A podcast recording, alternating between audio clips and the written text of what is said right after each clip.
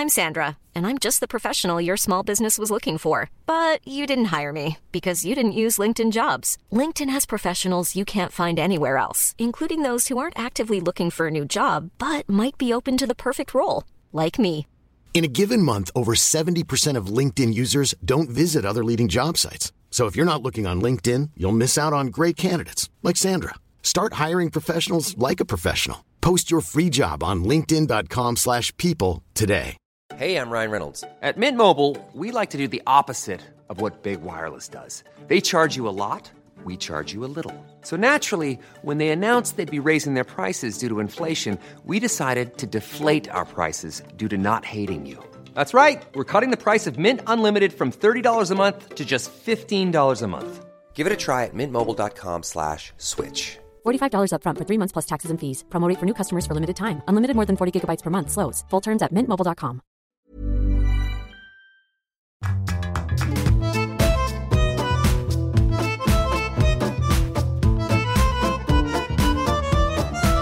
Hello, how's it going? Welcome along to Writer's Routine. This week we're chatting to Nigel Farndale. He's a journalist, an award winning interviewer, and his new book is The Dictator's Muse. It's set in 1930s Europe. It's all about a filmmaker, an athlete, and a Welsh communist, and how their lives entwine as Hitler's grip tightens. We talk about the difference between writing novels and articles, how he goes about writing real life people in fictional stories as well, and we discuss how sometimes the thing that he's writing just manages to sort itself out if you give it time. I had to go somewhere in a car. If there's a car journey, it might have been a school run, and that meant having um, not being able to take your hands off a, a, steering wheel and make sort of notes. It it forced you to sort of think through the the, the structure uh, of the whole uh, column idea in your head. So when you got to the end of the journey and got hold of a laptop, uh, it sort of it was almost like downloading it fully formed. There's more on the way with Nigel Farndale in this week's writer's routine.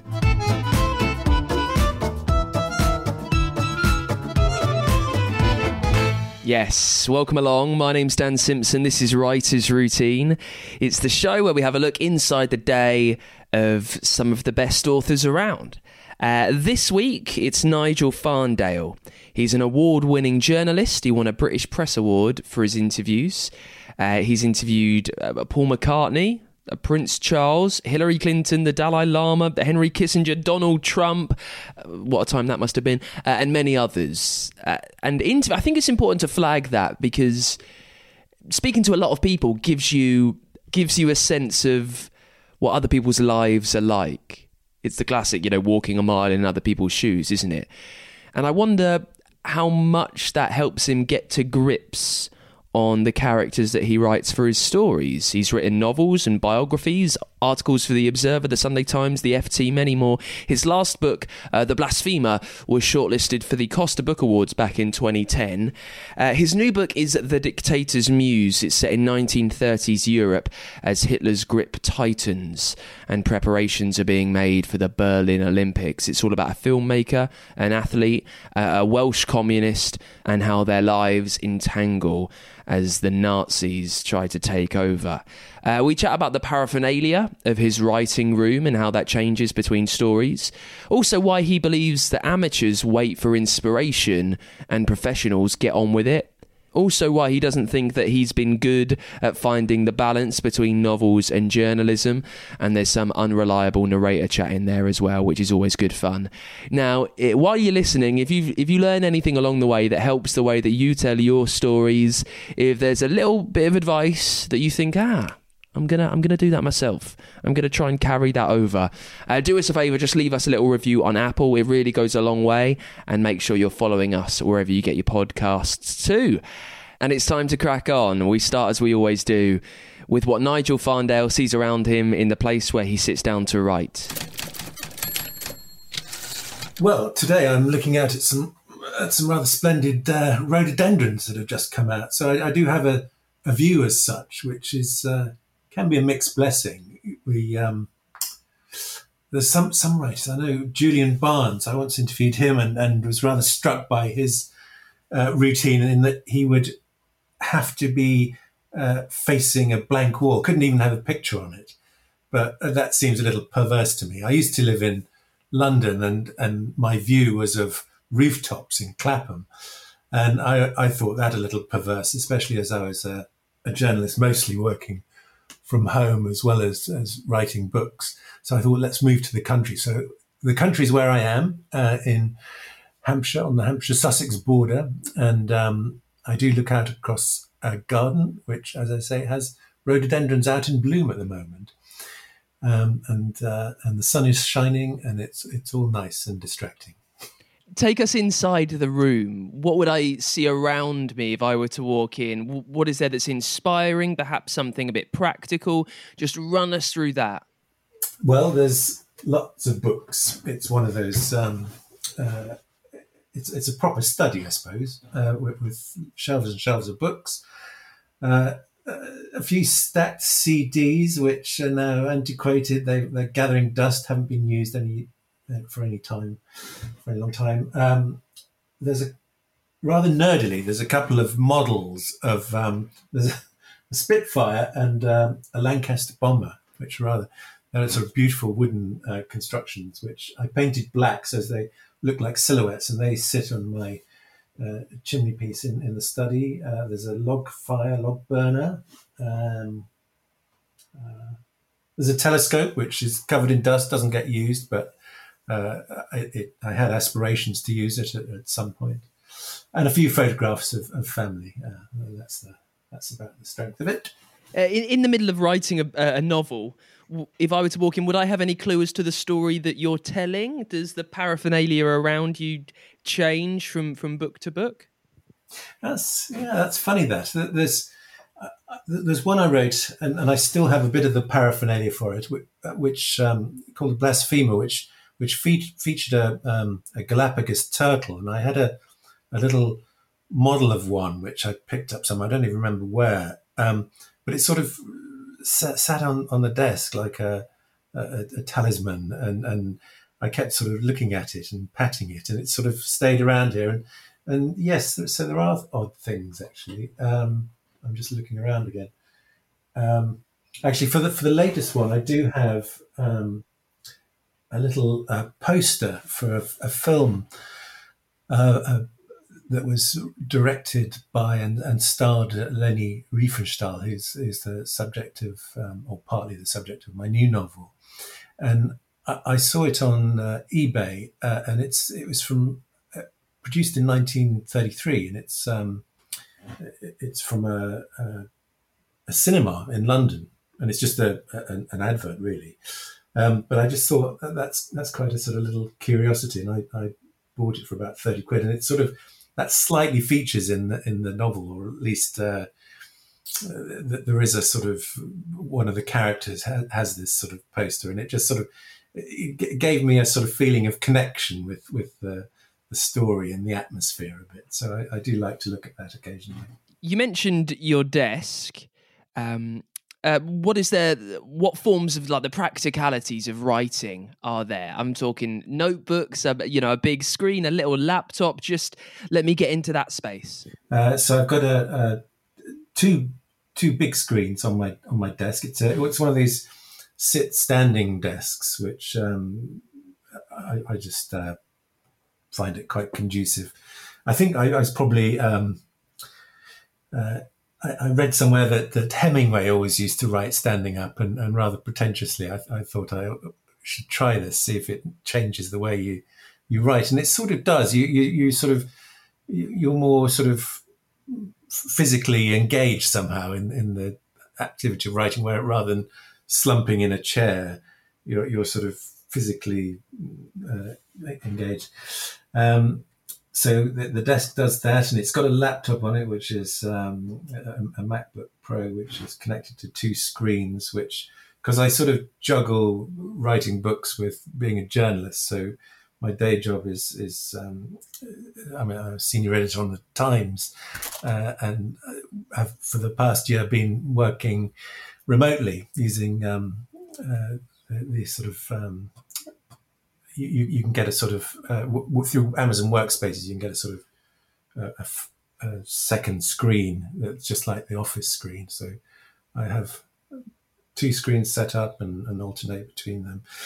And in terms of notebooks, I, I tend to I've always I've always kept um, had scraps of, of paper uh, from right from when I um, sort of first thought of, of becoming a writer. I, I was actually a, a, a, farmer in an earlier incarnation. In that my father was a farmer, my grandfather before him, and I, I, I, I spent a couple of years working on the farm and would always be sort of daydreaming slightly, and, and sometimes that meant crashing things if I was happened to be daydreaming while driving a tractor with heavy machinery. Um, but I was always have these. I'd tear up little bits of, um, say, if you were feeding cattle with, from these uh, feed from these paper bags, I'd tear off little corners of these paper bags and scribble little notes on them, uh, just little phrases or whatever, observations, and and at that stage wasn't really sure why I was doing it. It was just a sort of compulsion. Um, and I've always sort of carried on doing that. So my pockets are always full of torn up little, little bits of note paper, but not really uh, anything as organised as a as a notebook. Without a cow to feed. Without a feed, yeah, exactly. Yeah, still look, going around the, the sort of fields in a, a disconsolate way, looking for cows to feed. Now we'll get to the uh, the routine and the more specifics of your day in just a sec. I'm just curious about the the stand up writing. Uh, do, how much do you find that affects the length of time that you can spend actually stood there typing away? I would have thought that it might be a bit of a pain on the posture. Yeah, it, it does a bit. It's, it's sort of a, an, hour up, an hour down is sort of roughly the ratio. Um, and sometimes when you get intense or you really have to concentrate, then I do tend to sit down. Um, or, or it depends whether I'm sort of combining things. I mean, it, it, it's. I, I feel slightly sort of um, fraudulent in, in, in, talking about this as a sort of because it's it's two separate identities really. So the, for the writing novels, that that is much more uh, trying to shut yourself off and trying to avoid, uh, you know, phone calls and and distractions on the internet or whatever. I mean, I know some people have those time things on the internet, don't they, to stop you to have a sort of concentrated workspace of several hours where you're not going to be tempted to check on something.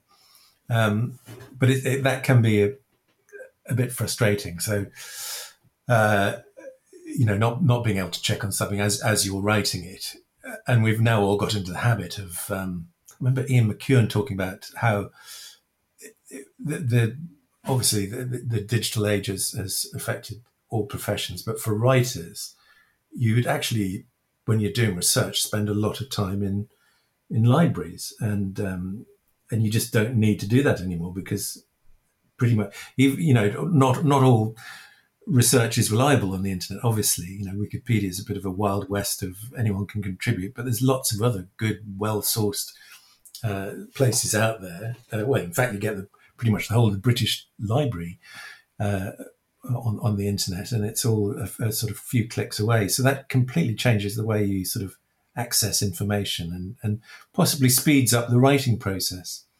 Um, but then there's there's also the sort of business of uh, of, of, getting out into the world. That, that, I think writers used to find libraries useful in that respect. Just the business of walking somewhere and having time to think uh, was conducive to writing.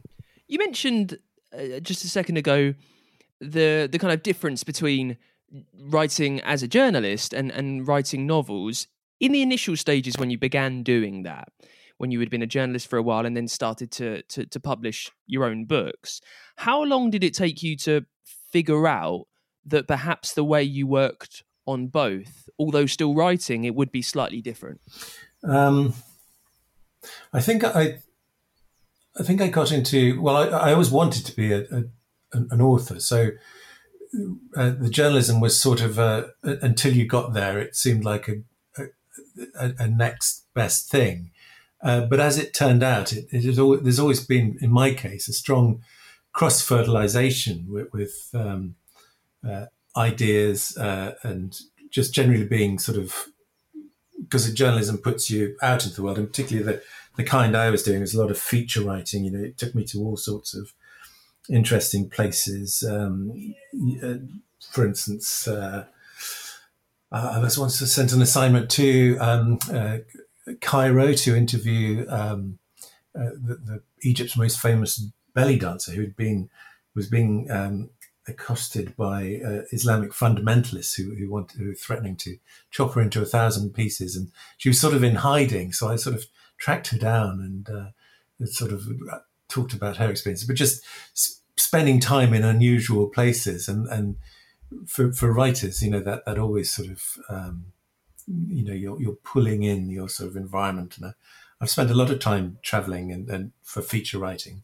places like Venezuela and all across America and India and, and everywhere really, and um, and it's never wasted uh, time and experience really. It always sort of seems to um, crop up somewhere or other in um, in, in fiction writing. Um, but in terms of you, you asked about what what it's like when you was there a moment where you sort of change in the in the two disciplines, and I think the the what what journalism t- trains you to do is uh, not wait to be in the right mood to get to get writing. You you sort of, you have to get on with it because you've got deadlines, and a, and usually a very unforgiving uh, uh, commissioning editor who's who's chomping at the bit. So you you, you don't. It, it, teaches you. Um, you know, there's that saying: uh, uh, amateurs uh, wait for inspirations, whereas professionals get on with it, and that's that's sort of the difference. There's no sort of uh, here's a good example. Max Hastings, the, the, the famous ex-editor of the of the Daily Telegraph. He's also a very successful historical uh, uh, biographer, uh, writer of history books, and he um, he always used to start his his working day at five in the morning, and would have, have sort of done a like a full day's writing before getting into the office uh, for a very demanding day job, which was editing the Daily Telegraph, at about sort of eight thirty nine so he, had done those really concentrated hours. And that's when he wrote all, all these incredibly substantial history books. Um, and it's, it's, it's a good sort of, just some people have that sort of energy, I think. And, uh, and he's, he's a, uh, an inspirational figure in that respect. I mean, it doesn't, doesn't suit everyone, but I certainly think, um, treating mornings as being a sort of much more vital and uh, energetic time of the day is is a useful lesson. It certainly applies in my case. I I'm very much a morning writer. I, I sort of peter out as as the day goes on. Uh, when when I when I wake up and, and have a, a, a strong coffee, um, I'll, I'll, sometimes go for um, a, a, dog walk before I, I, I, get writing. That sort of get, gets the blood pumping a bit, gets uh, oxygen uh, in, in the in the lungs, and um, and then you feel more sort of awake and um, t- time to crack on, and then I, I, I just it, it, feels like a very intense time uh, and and a sort of creative time to to start writing. So this is maybe six in the morning, and um, and then you know I, I tend to. I know some people. I had an agent who, who I remember was saying, gave me the advice of, um, or the, the advice he sometimes gave to writers, saying, just start writing. Uh, just plow on through to the to the finish. Basically, once you've got your ideas for um, how you want to um, structure the the book, um, just just keep going until you get, get the end, and then do all the sort of the fine tuning, uh, the polishing at the, at the draft stages to do it that way.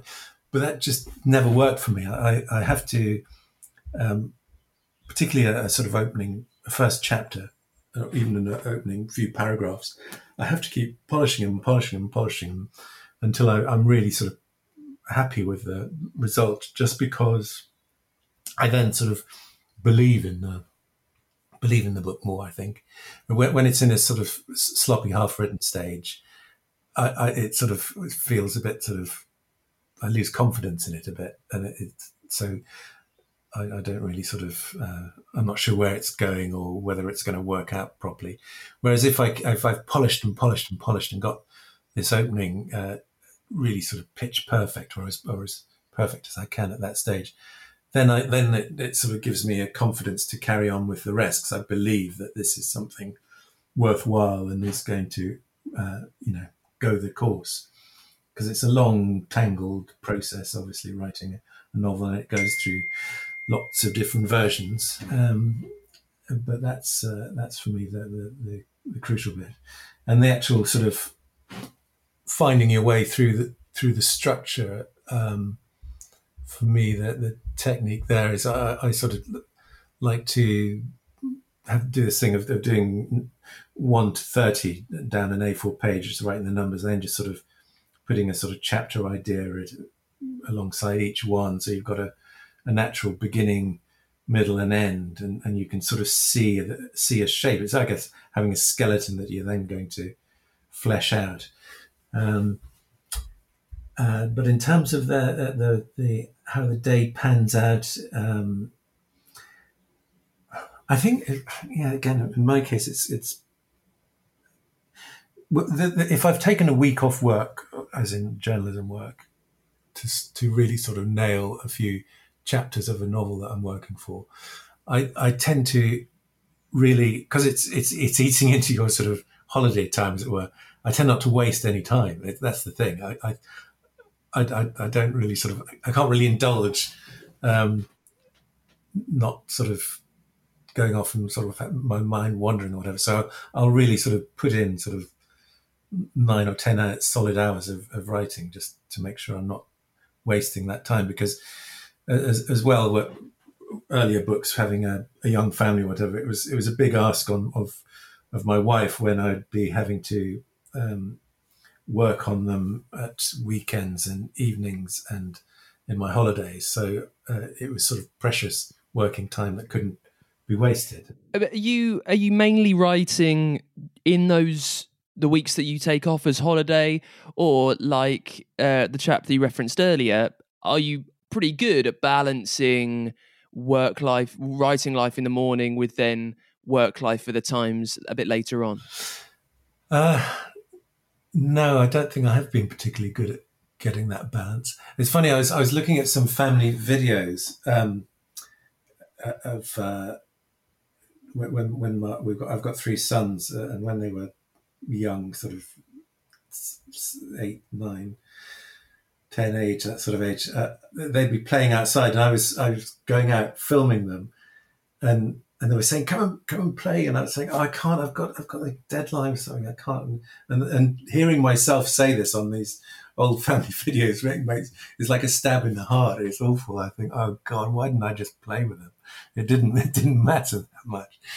Um, and, and I, th- I, think it's there's a lot of because because of because of pe- most people's circumstances when they're trying to do a book, uh, there's very few people have the the, the sort of um,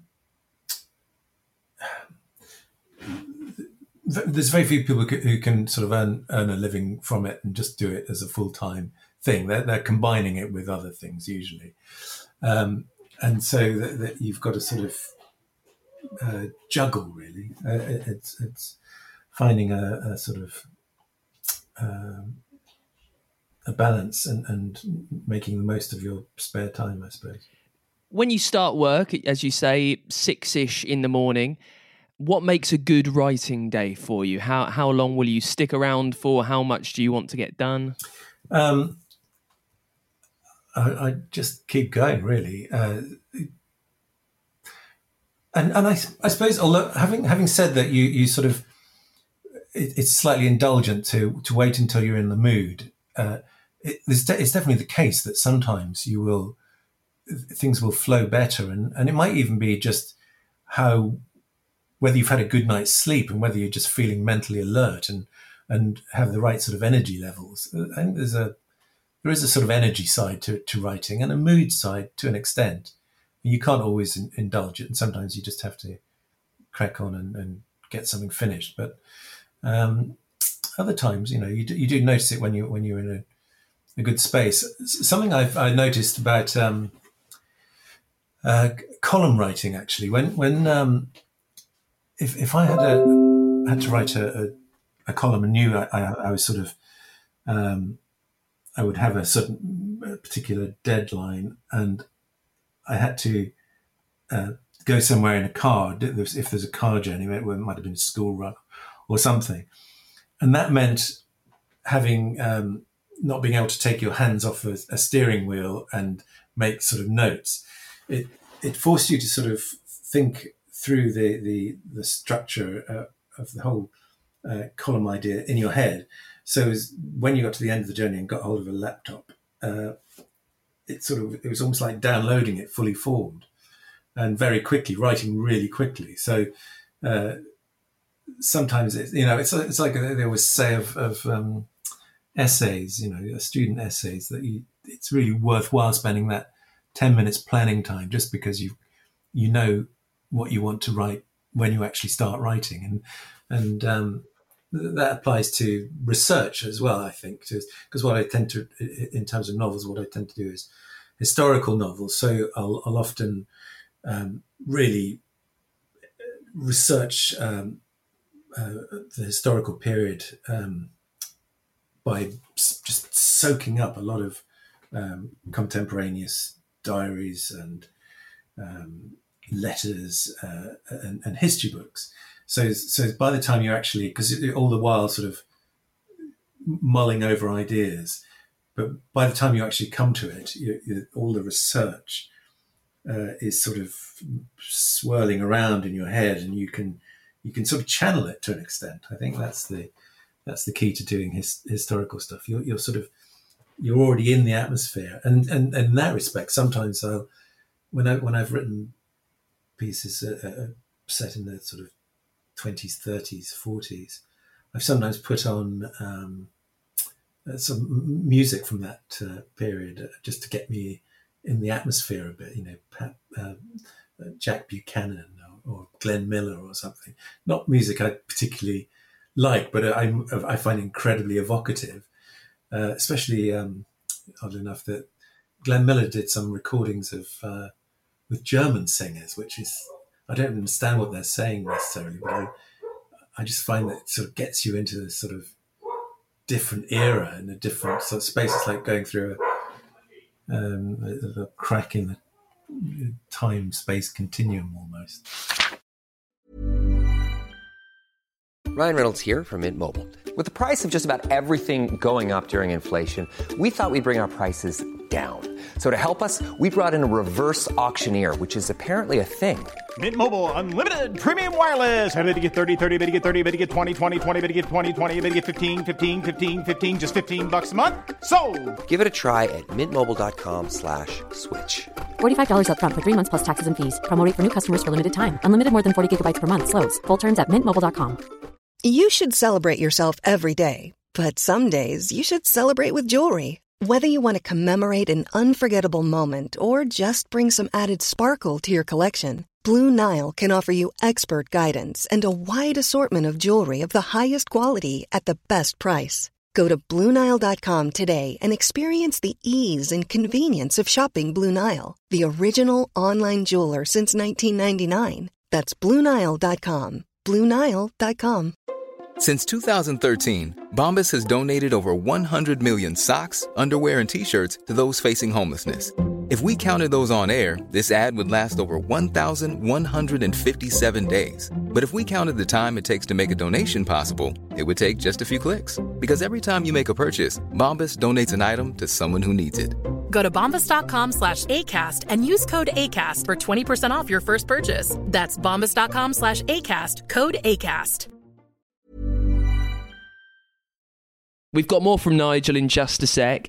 Very quickly, just popping up to remind you if you're loving the show, if you're learning things that can help the way that you tell your stories, uh, I'd love you to send a little our way uh, by means of Patreon. You can do that patreon.com forward slash writers routine. Just a tiny amount every month. It goes a really long way.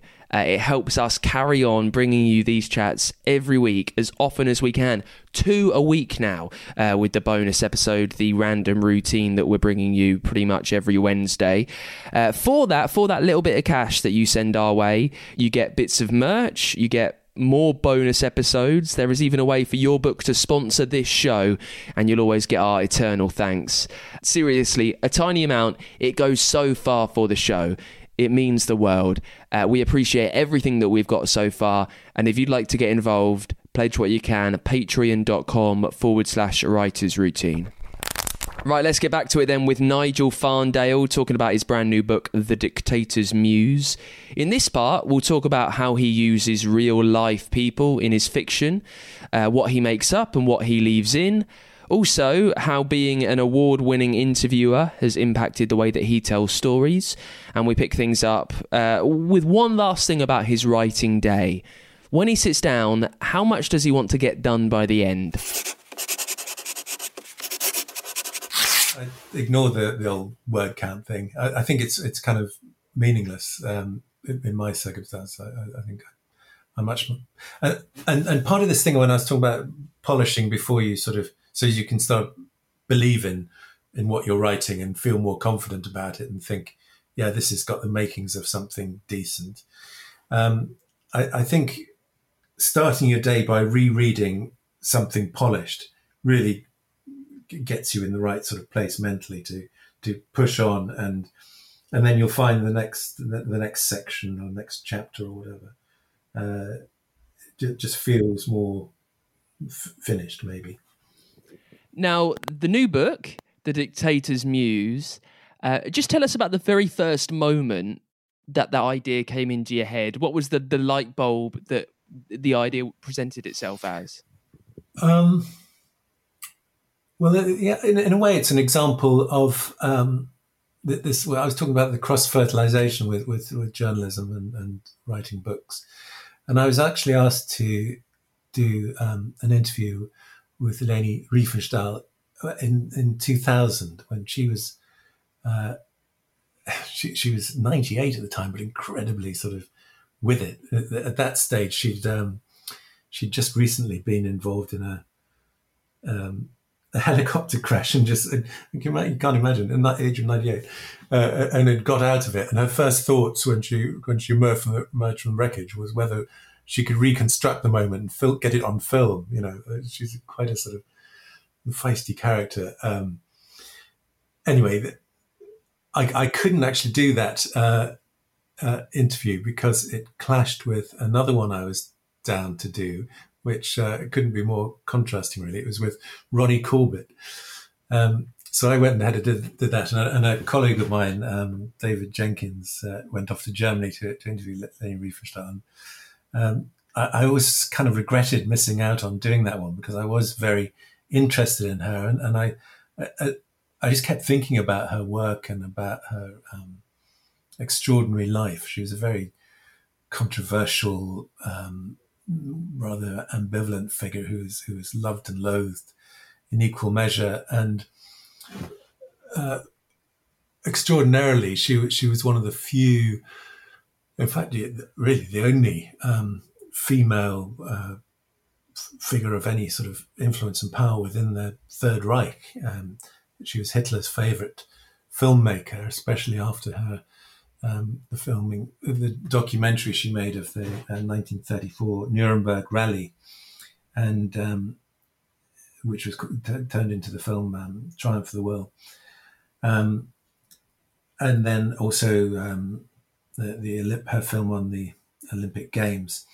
and I, I, I think possibly um, it was the frustration of missing out on this chance of having interviewed her that, that kept me coming back to her in terms of research. And then this, this idea formed of, um, as I read her memoirs, uh, I realized that it, it, was it was full of omissions and half truths, and she she was sort of uh, she reinvented herself in, in her memoirs, and they didn't correspond with other people's accounts of what was going on in the in the Third Reich in, in the 1930s, and I just got the feeling that she she was the sort of the ultimate unreliable narrator, and this this sort of started a sort of train of of of, of thinking um, that what what if her novel, what if there, you, there was a novel to write about um, the real uh, the, the, truth behind her extraordinary story, um, and uh, I, I, I, sort of watched the films and I, I read the memoirs and read as, as many biographies of her as I could. And um, one of the things that, that came out was that when she died in, in um, 2003, at the age of 101, she um, she left behind this incredible archive of seven, uh, 700 boxes full of letters, diaries, and, and lots of reels of film because she'd been making films all throughout her life. And they, they still haven't really been looked at all this time afterwards. And there is there are plans for an exhibition of them in, in Germany, but obviously she's still a, a very controversial figure there. And in fact, the, the Triumph of the Will is still not allowed to be screened there for, for obvious reasons. And I just wondered what was on these reels of film, and that that was a sort of that was the catalytic moment in a way that that sparked this this whole novel, uh, imagining uh, a, a, film historian being given access to this archive and find coming across this particular uh, clip of film, which was of a, an athlete at the 1936 Berlin Olympics, which Leni Riefenstahl had um, had filmed, and and this sort of would would be the sort of way into her her story, and, and it was the version of her life that she had been always wanting to tell. So that's that's where it, it started really. In terms of using real life people in in fiction, um, I mean, it, it sounds like an odd thing to do, doesn't it? I, I, I appreciate this, and I haven't really done it before. Um, although I have done, I've written bi- biographies before, and that sort of, but they were sort of, they were quite fictional biographies in a funny sort of way, or, or at least r- biographies written in a, in a novelistic style. So this is sort of the other way round, um, and taking this uh, this real person and sort of trying to um, imagine her world and, and get inside her thoughts uh, was it was it was very in, interesting um, proposition, really. Um, in terms of uh, uh, getting to the sort of getting to the heart of the story and getting a, a that, that sort of that list uh, of of chapters. Um, to an extent, you can sort of once you've got to know someone, and I she she is a sort of fiction, even though she she really existed. She is a sort of fictional character in this book, and once I'd sort of really decided on her, her nature and character, I found when I when I was putting her in situations, some were some events had sort of happened, and I, I was able to. Uh, it might might be a sort of paragraph of an, an account of something that happened, like when she was filming one of the Nuremberg rallies but then expanding that because you're you're sort of in her head and you're you're you're going off in um, uh, t- taking that as a sort of starting point and just just expanding the scene to fill it out. Um, yeah, that was the uh, that was the challenge, and, and this this idea of, of using his real real people in um, although it sounds sounds a bit mad in a way. It, it, sort of happens more often than you think. I mean, if you look at some, look at something like Wolf Hall, it's it's a, a, one of the ultimate works of fiction, but it's it's about a real person, uh, and as is, uh, mean, look at the Crown. That that's people. I think people found the Crown quite confusing because it, it is a work of fiction based on historical events, but all the dialogue, all the situations, all the personalities are are the from the imagination of Peter Morgan. Um, that that's the that's the sort of challenge I think of writing uh, historical novels and uh, dramas that you've got to you got to you've got to sort of have the courage to have your convictions in a funny sort of way. I, I was thinking there of um, what was it? Oh, Alan Bennett. He he was uh, when he did the Madness of King George. He was quite uh, feeling quite nervous about uh, putting words into the mouths of of these historical characters because he said, "Oh, look, I, I know this these situations happened, but we don't know what they said at the time, obviously, because there was no recordings or anything."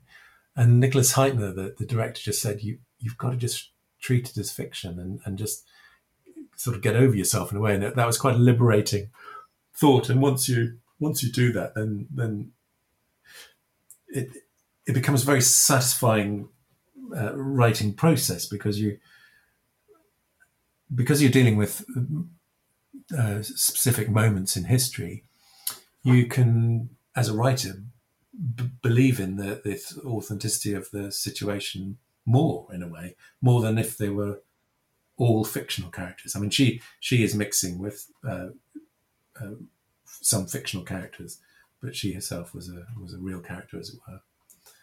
Um, that's that's a conceit that um, I know uh, who was oh um, Robert Harris did that with with Munich, one of his recent novels, um, where he's taking a very big sort of historical moment, which is the the Munich peace talks, uh, and and interweaving these sort of, these two central characters were, were completely fictional, and and he sort of put them in that situation, and and once you do that, it gives it a sort of a texture. You, you I get this sort of it's like weaving in verisimilitude, if that doesn't sound too pretentious.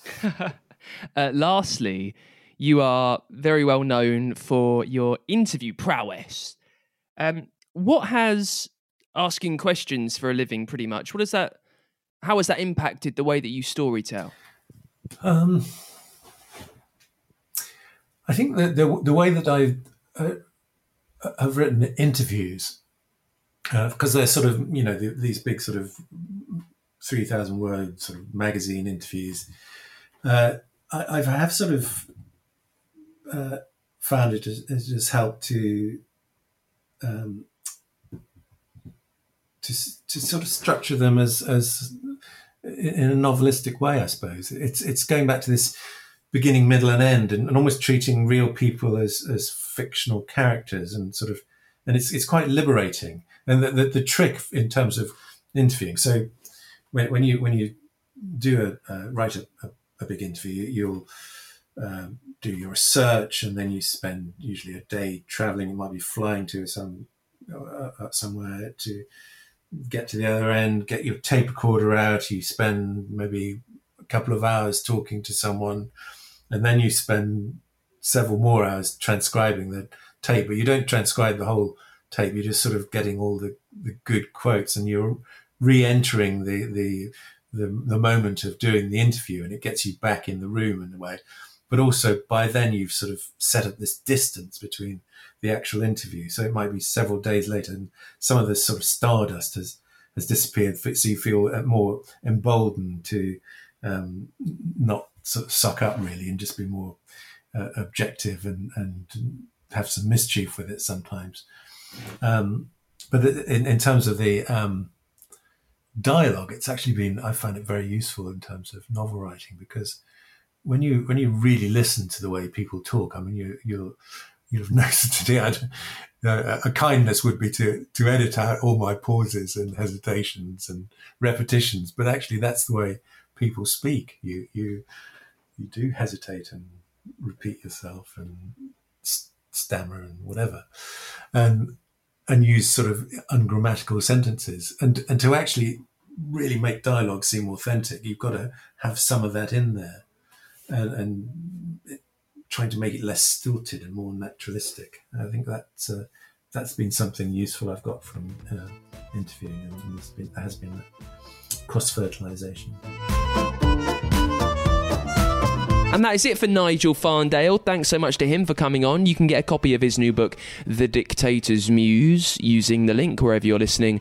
And there's one over at writersroutine.com as well. While you're there, get in touch with the show. Use the contact form. You can also hit us up on Twitter. We are at WritersPod. And if you can, if you do have a spare sec, leave us a review on Apple and make sure you're following us wherever you get your podcasts from. Uh, next week, we're chatting about another historical thriller.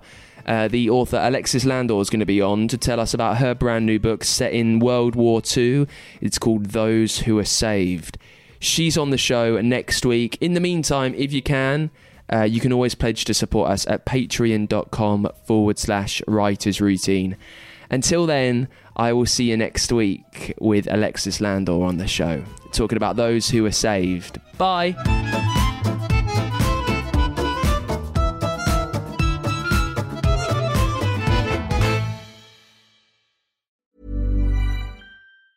Hi, I'm Daniel, founder of Pretty Litter. Did you know cats tend to hide symptoms of sickness and pain? I learned this the hard way after losing my cat, Gingy. So I created Pretty Litter, a health monitoring litter that helps detect early signs of illness by changing colors, saving you money and potentially your cat's life. Pretty Litter is veterinarian developed, and it's the easiest way to keep tabs on your fur baby's health right at home. Go to prettylitter.com and use code ACAST for 20% off your first order and a free cat toy. Terms and conditions apply. See site for details. Planning for your next trip?